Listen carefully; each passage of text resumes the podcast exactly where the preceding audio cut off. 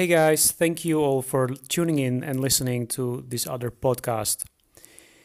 In this podcast, I would like to share a little bit about who I am so that you have a little impression uh, who you are listening to. I think it would be nice to share a little bit about myself. So, I am originally from the Netherlands and I moved to Romania in 2012. So, I am living in Romania now already for uh, several years and my life has had ups and downs. And talking about my teenager time, I am talking to you teenagers. So, uh, yeah, let's connect there on that age. My teenager time has been a little bit rough, I can say. And uh, when I was at primary school, I actually had a really good life my primary school time was pretty good. I had friends and I had a family where I can uh, I could go and uh, I had everything what I needed. I had a place to live. I had food every day. I had clothes. I had a, uh, a place to sleep. In the winter, it was warm inside, and uh, yeah, everything. There was actually no complaint. And at school, I did it. I did pretty well. Um, we had some friends. I remember I had uh, four or five friends, and we were all together with a group of boys. And mostly at each other's birthday party, we were all together, and it was a kind of club. And we had we always had fun, and it was great. It was it was just a good time. As a kid, I was pretty good. But when I was around 12 years old, I went to primary school and then to high school and that was not really a great time. In the beginning, the first year, it was okay. But the problem was when I moved to the other school, the school was so huge. There were thousands of students, and my friends went to, uh, or they went to other classes or even other schools. So in my class, I was the only one from from my previous group, let's say. And suddenly I was totally alone and I could not really handle it. I, I really felt lonely and I felt a little bit lost.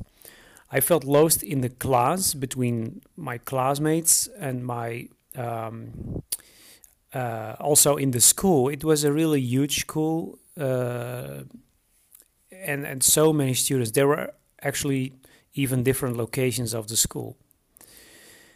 So after the first year, um, which I ended with pretty good results. I went to the second year, and in the second year, yeah, th- there was a lot of bullying starting. And actually, I I have no idea why they started it, but it yeah, it was about nothing, but in the same time, it was about everything. And it was all about uh, how I behaved, what clothes I, wear, I was wearing. Um, the music I was listening to, um, my school bag, anything, and I just was was uh, totally lost and did not understand why they did that. So they, this this kept going the the whole second year and also the third year. I moved to another group, and then I also moved to the other location for uh, one day a week but actually it didn't help. And halfway the third year, I moved to another school. Uh, the the other school was a little bit closer to the place where I lived, and I really hoped it was it, it would be done and it would be finished that I could really start again with a new group with new friends and just have a good school time. But somehow I have no idea why at the other school um, yeah, it kept going. And I was bullied a lot the third year, the fourth year, and actually, this uh, school period was for about four years, but I failed one year, and in the end, I had five years. And then I went to college, and on college again, there was a lot of bullying, and it was about everything. So my teenager time was pretty rough, I can say. And why I do tell you this, I think I, I, yeah, I'm pretty sure there are a lot of listeners.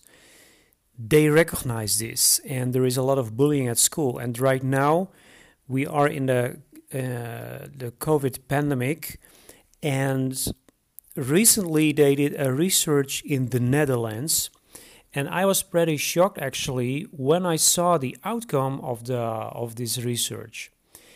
And I would share with you some numbers which really shocked me. And the research is telling us that 74% of the Dutch young people has psychological complaints. Psychological complaints. 40% of the Dutch young people is suffering from stress. 38% of the Dutch young people are suffering from loneliness. And yeah, talking about bullying, online bullying, uh, the phone calls uh, to the children's phone about online bullying increased with 50%. And these numbers are, yeah, they shock me. They, they're really shocking me. Um, and I recognize actually a lot from the suffering. And you who are listening, I am pretty sure that that a lot of you also do recognize this, and this is actually what I want to talk about and open the open the conversation because it's it's pretty hidden. Now we are not in schools, we are not a lot in clubs. Uh, maybe you gather with your friend in the parks or at home. Maybe I don't know, but uh, at least the time you are together is much less, and there is no real good education what you really can follow. Yes you maybe can do it online but it's so hard. Uh, it's hard it's hard to follow the education but it's hard to be without your friends at school. So i want to challenge you actually to open the conversation and if you are listening to this podcast and you think oh gosh this is me um, I am here and uh, there is a lot of bullying online, or I am suffering uh, from loneliness, or yeah, I feel totally depressed, then I would challenge you to send an email to the email address, what you can see in this um, podcast profile. And I would like to to go into yeah to, to have a talk, to have a chat. The email is uh, coming in my my own email email box, so there is no other there are no other people who are doing these emails for me so i will take this personally. And i would actually like to open a conversation. And if we have just just a chat we can we can open it and we we can share things and uh, yeah you never know if it can help you or not. So i hope you uh, you got it to the end of this podcast. I don't want to make it too long and um, yeah, I'm really looking forward to see your email. So don't hesitate to it. If you if you think, oh, shall I email or not, then you should. Don't be afraid. Um, I will I will keep the emails in in um, yeah for myself. I don't share it, and I will try to email back every email what I what I get into my e- email box. So yeah, thank you for listening again. And I'm looking forward to your email and also looking forward to the next podcast.